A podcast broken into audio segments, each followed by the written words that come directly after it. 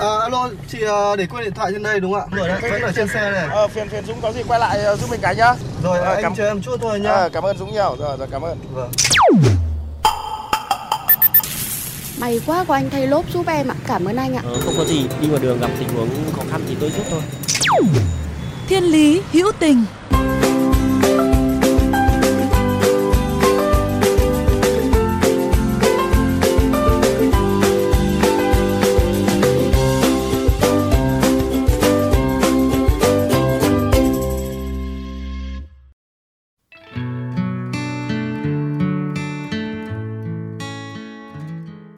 bạn thân mến, có lẽ rất nhiều người trong chúng ta đều đang mang trong mình một quan niệm rằng cuộc sống thật ra là một cuộc hành trình mà trên hành trình ấy chúng ta không thể kiểm soát hết được những điều có thể xảy ra nhưng lại có thể lựa chọn cho mình một lối đi riêng để dấn bước.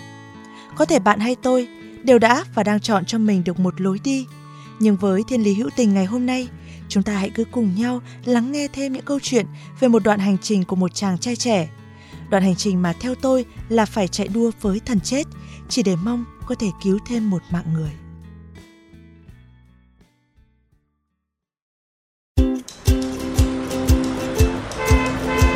Dừng xe bắt tay.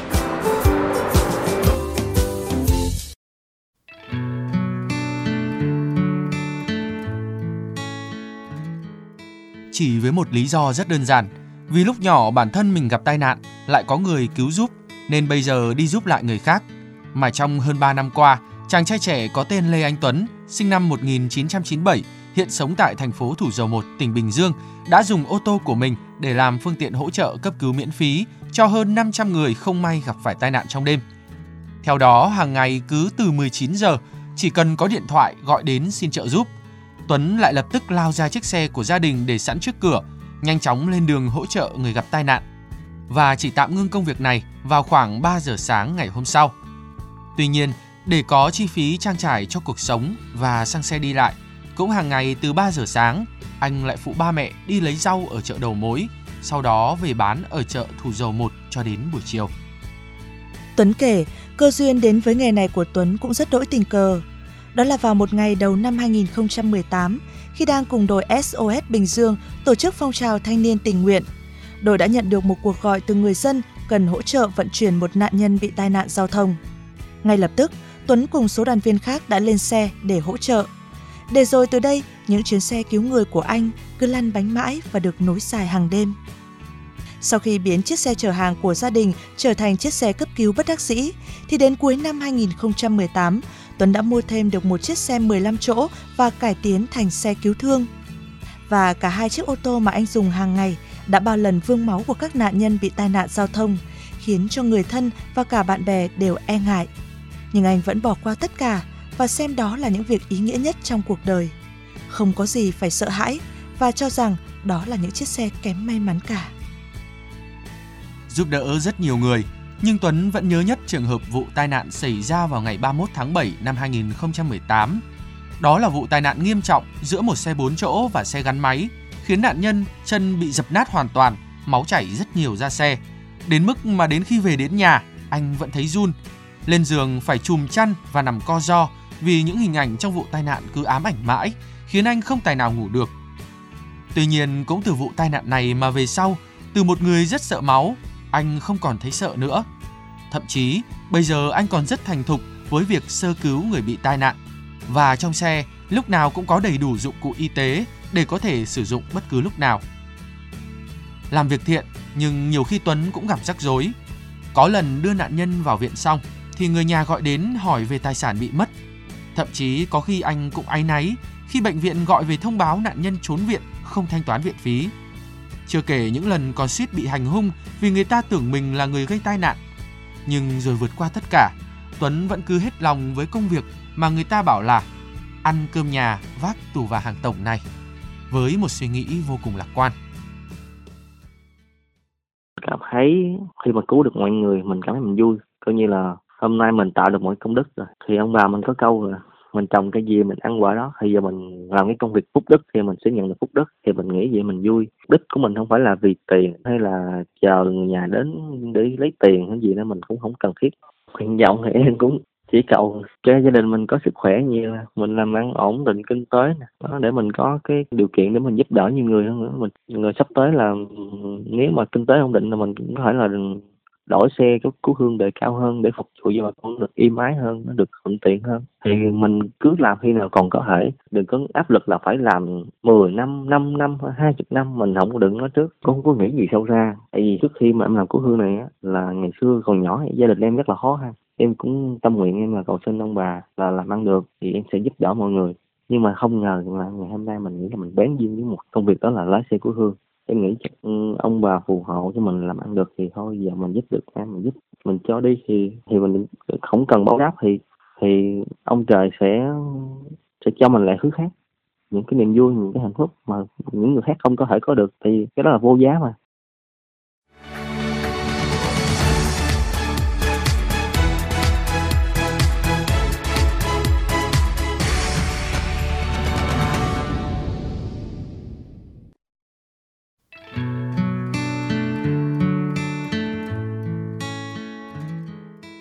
Ba mẹ của Tuấn lúc đầu cũng lo lắng lắm, nhưng rồi khi thấy con giúp được người hoạn nạn là việc nghĩa nên chỉ biết dặn con thận trọng hơn và hỗ trợ con trong những lúc cần.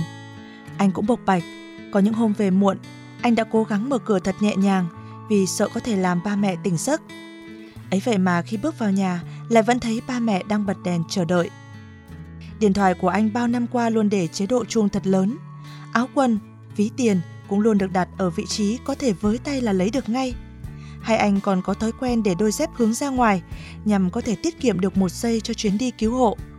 Thậm chí, hầu như đi đâu anh cũng dùng chiếc xe cấp cứu của mình. Có lắm lúc chở bạn gái đi ăn, uống nước cũng bằng chính chiếc xe ấy, để khi cần là có thể chạy luôn. Và sau những chuyến xe cấp bách hàng đêm ấy, hiếm khi nào Tuấn biết tên tuổi, giữ thông tin liên lạc của người mình giúp và chỉ thỉnh thoảng mới có cuộc điện thoại gọi đến để cảm ơn.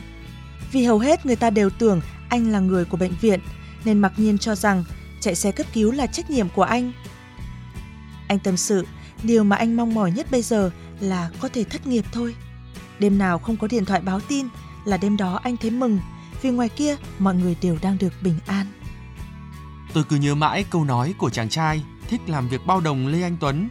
Mình trồng cây gì mình ăn quả đó và việc làm phúc đức sẽ nhận được phúc đức. Rồi lại thầm tưởng tượng nếu cuộc đời của mỗi người Đúng là những cuộc hành trình thì không rõ con đường mà Lê Anh Tuấn đã chọn sẽ có hình gì và đi ra sao. Một con đường mà có những đoạn dám song hành với cả thần chết chắc chắn sẽ rất khó đi, nhưng cũng con đường ấy lại dẫn lối cho biết bao người tránh được cửa tử thì cũng phải đẹp đẽ nhường nào.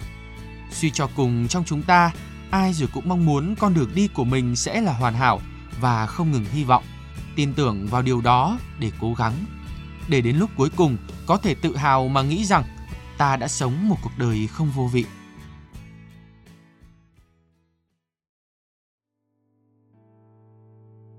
Tôi từng mong đời trôi thật nhanh để cho lòng tôi chẳng vương sầu đau ngỡ như trên đời thiếu những nụ cười, muộn phiền răng lôi khắp nơi tôi từng mong tôi không là tôi tôi từng mong tôi giống bao người để sống thành thời.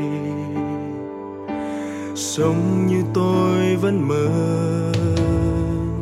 Và rồi tôi nhận ra rằng trong trái tim này là tình yêu vô bờ. Và đây áp ước mơ. Và rồi tôi nhận ra rằng những khó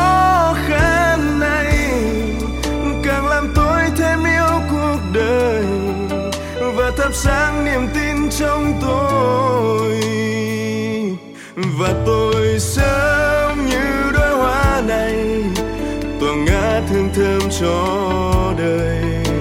Sớm với nỗi khát khao rằng được hiến dâng cho cuộc đời. Hôm nay dẫu có gian nan, thì ngày mai là ngày tươi sáng hơn câu chuyện của cuộc đời riêng tôi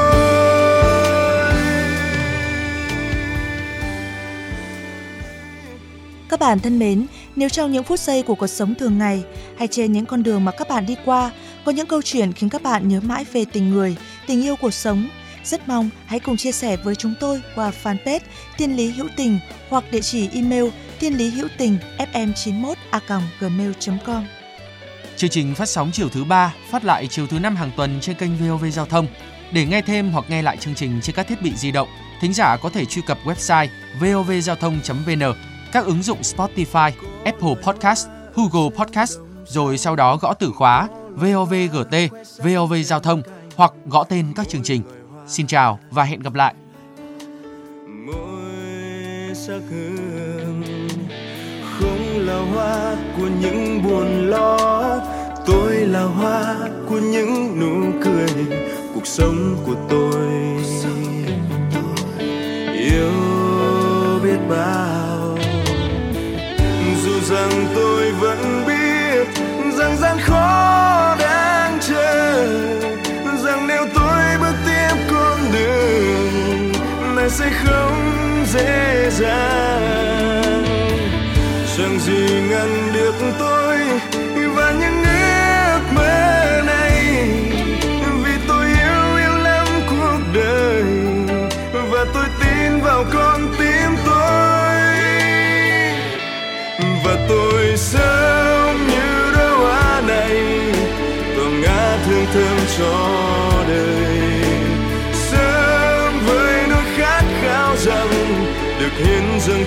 Cuộc đời.